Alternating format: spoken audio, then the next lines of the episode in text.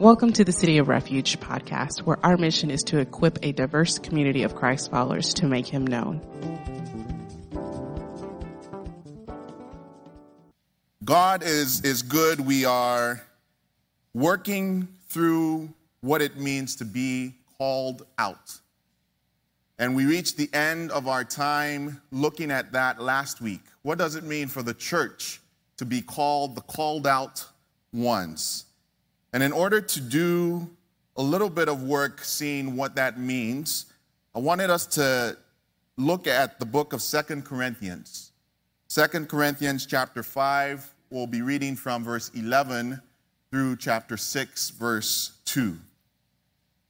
Throughout this series, we've talked about what it means for the church to be the called out ones. What does it mean for us to worship a God in Jesus Christ who is King and who calls us and sends us out into the ends of the earth to preach the gospel of Jesus Christ. What does it mean for us to be filled with the Holy Spirit as we make decisions? What does it mean for us to listen to a message that is of God, knowing that if we get this message wrong, then the response that we get from other people will also be wrong as well? What does it mean for us to be so filled and called out with the Holy Spirit so that when we reach out to people in this world, we see many, many more people joining us as we form a community that listens to the apostles' teaching, that shares fellowship and shares meals together, that prays together, that has everything in common. What does it mean for us to be the called out ones?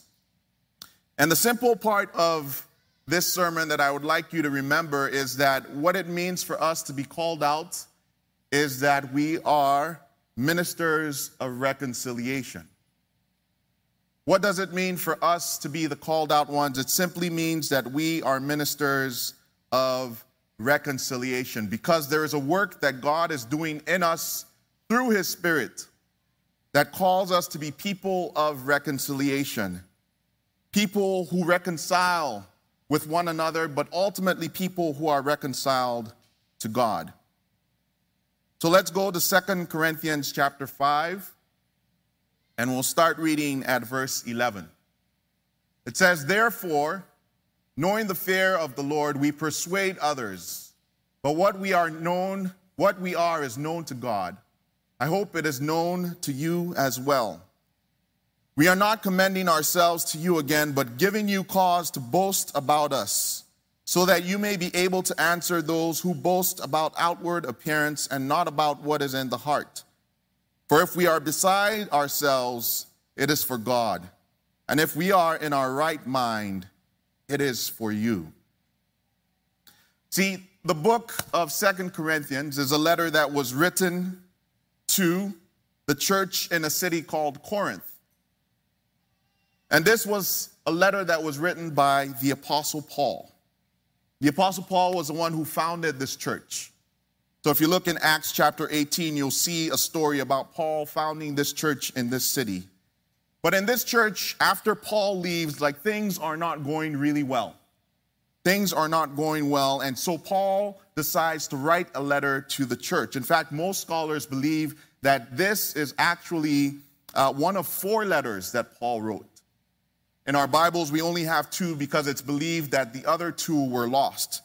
So things aren't going well in this church, and Paul writes many, many letters to them, imploring them to seek who Jesus Christ is. But you see, as Paul is writing these letters, there's a lot of rebellion in the churches against Paul's letters. There's rebellion because many people believed that Paul was doing a little too much. He was doing the most, right? He was calling them out on their stuff, and they did not like that. It was so painful that Paul actually had to physically go back to the church in Corinth and say, Hey guys, what is going on? He visits this church, and it was a very painful visit. In fact, so painful that the next letter that Paul sends to the church is one that is so filled with pain pain from Paul and pain about what's going on in the Corinthian church. And maybe that's the reason why it never makes the Bible. You know, I don't know. But that letter was seen as a painful letter. And so Paul continues, though. He continues to try to reconcile with this church. So he sends them another letter. And that's the letter that we are reading today. Now, if you asked Paul, if Paul was on Facebook and you asked him about his relationship with the Corinthian church, I think he would have said it's complicated. It was a complicated relationship because it was a church that he loved dearly, a church that he started, but they were a church that was filled with a lot of pain and brokenness. And so Paul wants to write them to let them know that there is another way to live. There is redemption and there is hope for reconciliation. So Paul lets them know that there is a covenant that God has set with his people. This new covenant in the blood of Jesus Christ that is stronger than anything that has come before. And he tells them, We are people who are ministers of that story of reconciliation. We are people who are ambassadors of this story. And because we know this story, because we know all the lengths that Jesus Christ has gone to redeem us, it is important for us to stand in awe of that message. It is important, he says in verse 11, therefore, knowing the fear of the Lord, we persuade others. He's trying his best to persuade this church that even though our relationship is complex, even though there's friction and there's tension in our relationship, Paul is still trying to persuade them of the beauty, of the glory of the gospel of Jesus Christ. There's beauty and there's glory in knowing and standing in awe of God. And so Paul appeals to their conscience. And he says to them, I know this gospel thing that I keep bringing up makes me seem like a madman. I know when I talk about Jesus, you guys seem to think that I am out of sorts. I am out of my mind. But Paul says to them, if I am out of my mind, it is because I love God so much. And if you think that I am in my right mind, it is because I love you. The message of the gospel of Jesus Christ had gripped him so tightly that he was willing to be called a crazy man for preaching it because he believed it so. And I think we should look the same way as Christians. People should look at us and how tightly we cling to this message this message of a God who loves this world so much that he gives his only begotten Son, that anyone who believes in him should not perish but have eternal life. As we cling so tightly to that message, people should look at us and say, Y'all are local. You're a little crazy. But we hold tightly to that message because we truly believe that it is the power of God to save this entire world. So Paul continues to write in this letter in chapter 5, verses 14 and 15. And he says to them, For it is the love of Christ that controls us, because we have concluded this, that one has died for all, therefore all have died. For the love of Christ controls us, because we have concluded this, that one has died for all, therefore all have died. And he died for all, that those who live may no longer live for themselves, but for him who for their sake died and was raised. It doesn't miss me that it's ironic that on this day of independence, here is a passage that talks about not being independent. A passage that talks about being controlled, being constrained. In fact, some people feel like what the word in the original language actually captures is one of being held in custody, being controlled by the love of God, being compelled by the love of God. Does the love of God compel us so that we feel like we are not independent on our own, but highly dependent on the love of God to move us to action? What does it mean for us to see this story that God is writing and say that we do not want to live for ourselves, but we want to live for Jesus Christ. Because Jesus Christ's love has so captured us, it so controls us. We are not independent of it. We are so dependent on the love that Jesus Christ has for us that we want to pass that love on to other people. We do not want to live for ourselves, but we want to live for others and live for Jesus. Does the love of Christ compel you so? Does it guard and guide your life in this way? Are you controlled by this kind of love? And does this love send us out as our deepest motivation to tell other people about this love? See, we see brokenness when we are not compelled by the love of Jesus Christ. The church is supposed to be a place where people from every tribe and tongue and nation are compelled by the love of Jesus Christ. And when the church is not compelled, when the church is not bound by the love of Christ, we start to do things that are not worthy of our calling as Christians. We see that in very ugly places in history where the church has been at the forefront of genocide and ethnic cleansing in the name of spreading the gospel. That is not a church that is compelled by the love of Jesus Christ. We see this in history where we see the church that is supposed to be a place of healing and protection and refuge for people who have experienced violence, either physically or emotionally or spiritually. But instead, we see the church becoming a place where that abuse continues. We see brokenness as the church does not shelter people because we are not captured, we are not held custody by the love of Christ. But Paul continues in this passage. In verse 16, he says, So from now on, therefore, if we are compelled by the love of Jesus Christ, verse 16 and 17, therefore we regard no one according to the flesh. Even though we once regarded Christ according to the flesh, we regard him thus no longer. Therefore, if anyone is in Christ, they are a new creation. The old has passed away, and behold, the new has come. There's a way of looking at people that doesn't line up with this loving way that Paul is talking about.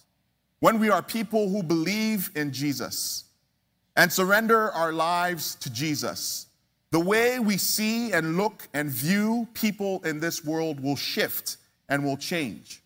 We will no longer look at people from a worldly place. We will only look at them with the lens that Jesus Christ gives us.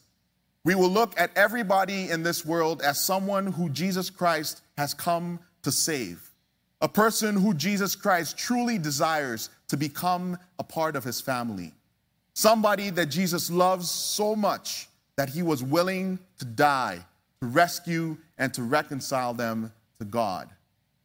We will start to have different eyes, eyes that see every single person as a person who God has come to save, a person who God does not want to perish, a person who Jesus Christ can make new. That is why in verse 17, therefore, if anyone is in Christ, they are a new creation. The old has gone. Behold, all things are made new. Now, as we were reading this passage, one thing that a lot of commentators have said about that word new is that it's not just like you were an iPhone 11 before and now you're an iPhone 12. That newness that this passage talks about is there was something that did not exist at all before. And because of the work of reconciliation of Jesus Christ, now you are that new thing. Jesus Christ is not in the business of making upgrades. Jesus Christ is in the business of completely making things new. So when you think of your life, anything that has been done to you or anything that you have done, and you think, well, there's no way Christ can make this new. Jesus says, I can do one better. Not only can I make you entirely new, and not only does my work actually rescue you and pay the debt of your sin. Imagine just Jesus Christ is not a person who sees us completely bankrupt and just says, hey, let me pay back your account and bring it back to zero.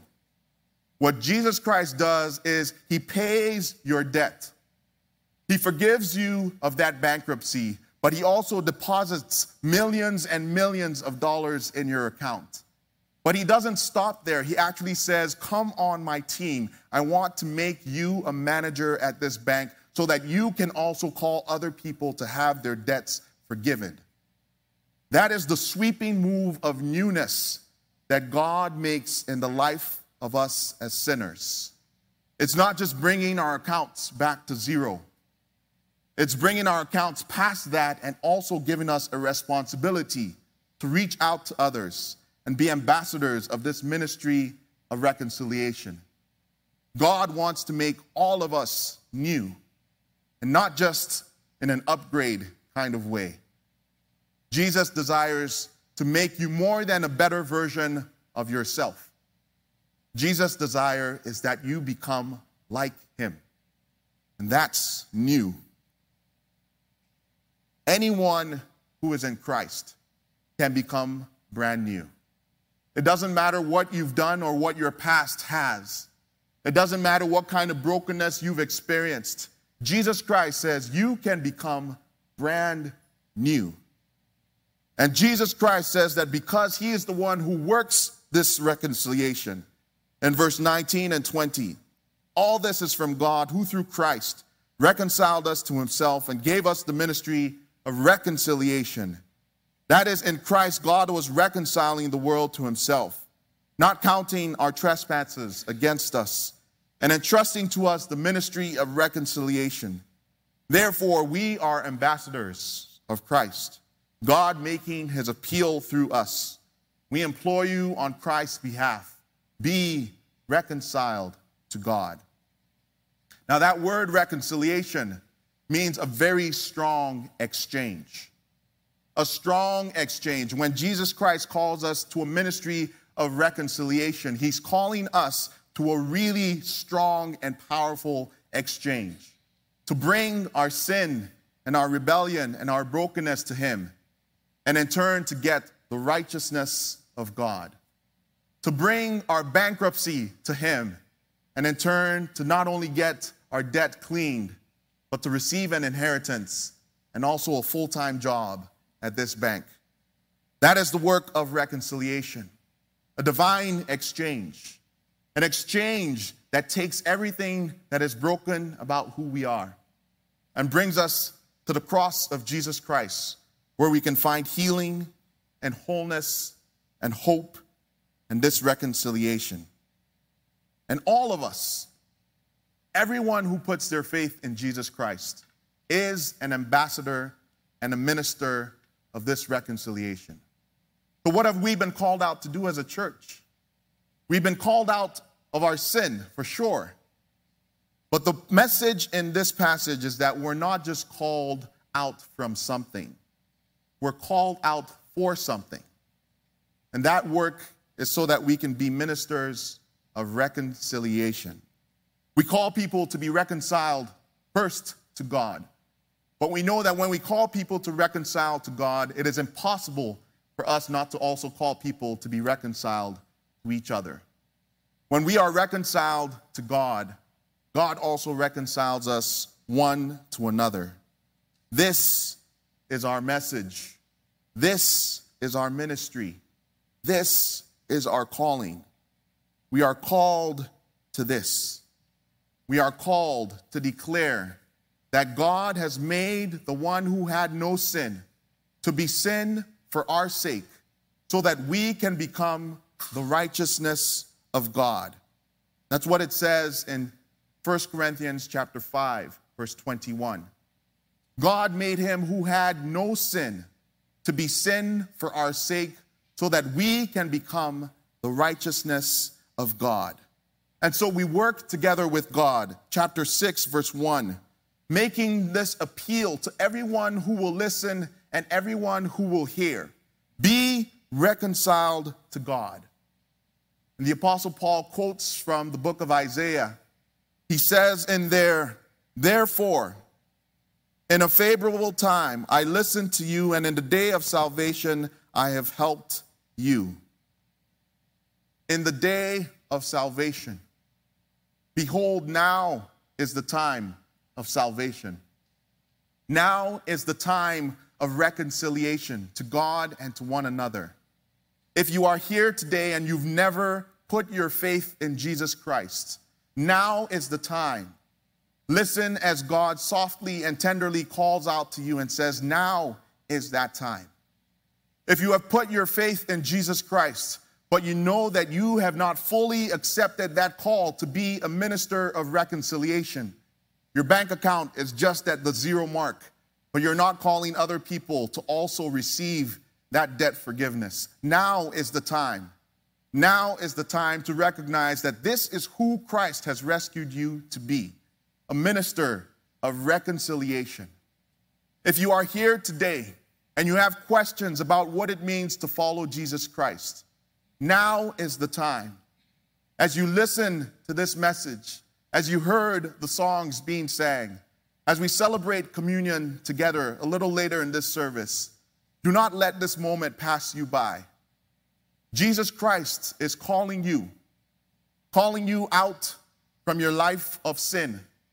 Jesus Christ is calling us, calling us away from systems of brokenness and oppression.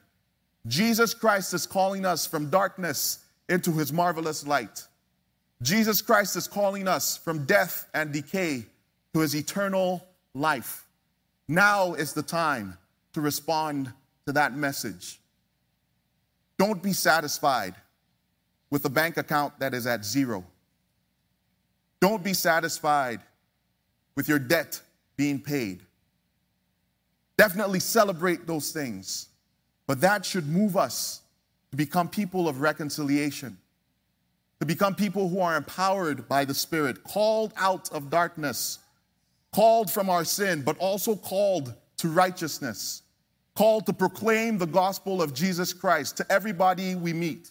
And not in a way that makes it awkward or weird, because this life is flowing out of us. It should come such in a natural way that as we speak and as we talk to people, as we hear what's going on in their lives, the gospel of Jesus Christ of what He has done for us and in us and through us, and what He wants to do in the life of another person should just come out of our speech, our conduct, our thoughts, and our actions.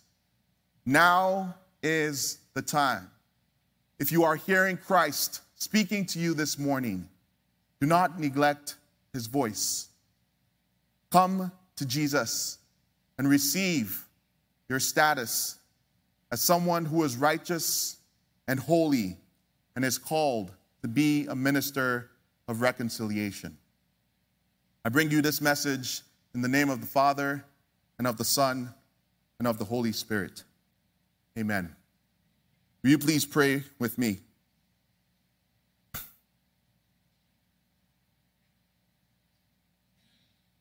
Lord, we thank you because we know that every day is the day of your salvation.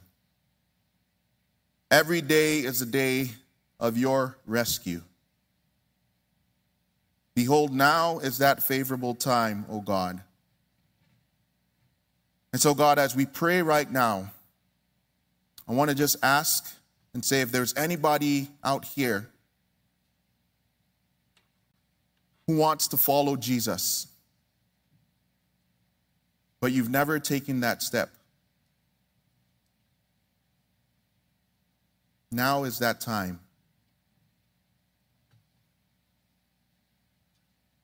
I'll leave some time if you are out here and you believe and you want to follow Jesus and become a minister of reconciliation.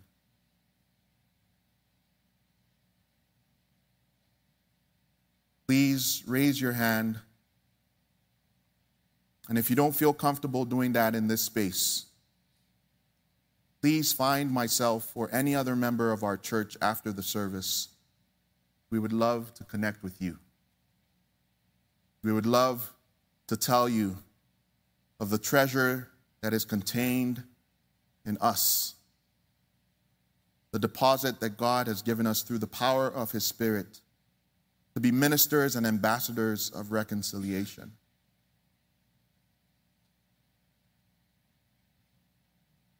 Now is the time.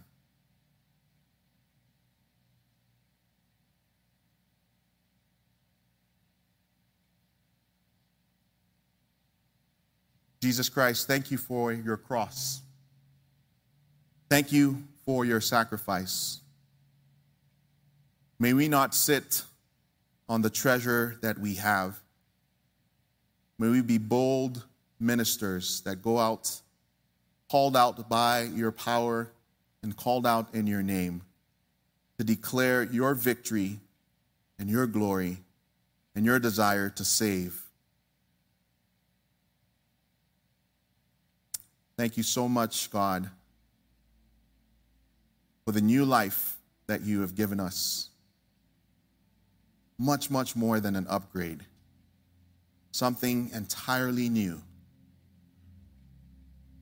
Thank you for making us holy. Thank you for making us righteous. Thank you for making us new. Give us the strength that we need to go out and be about your business in this world. In Jesus' name we pray. Amen.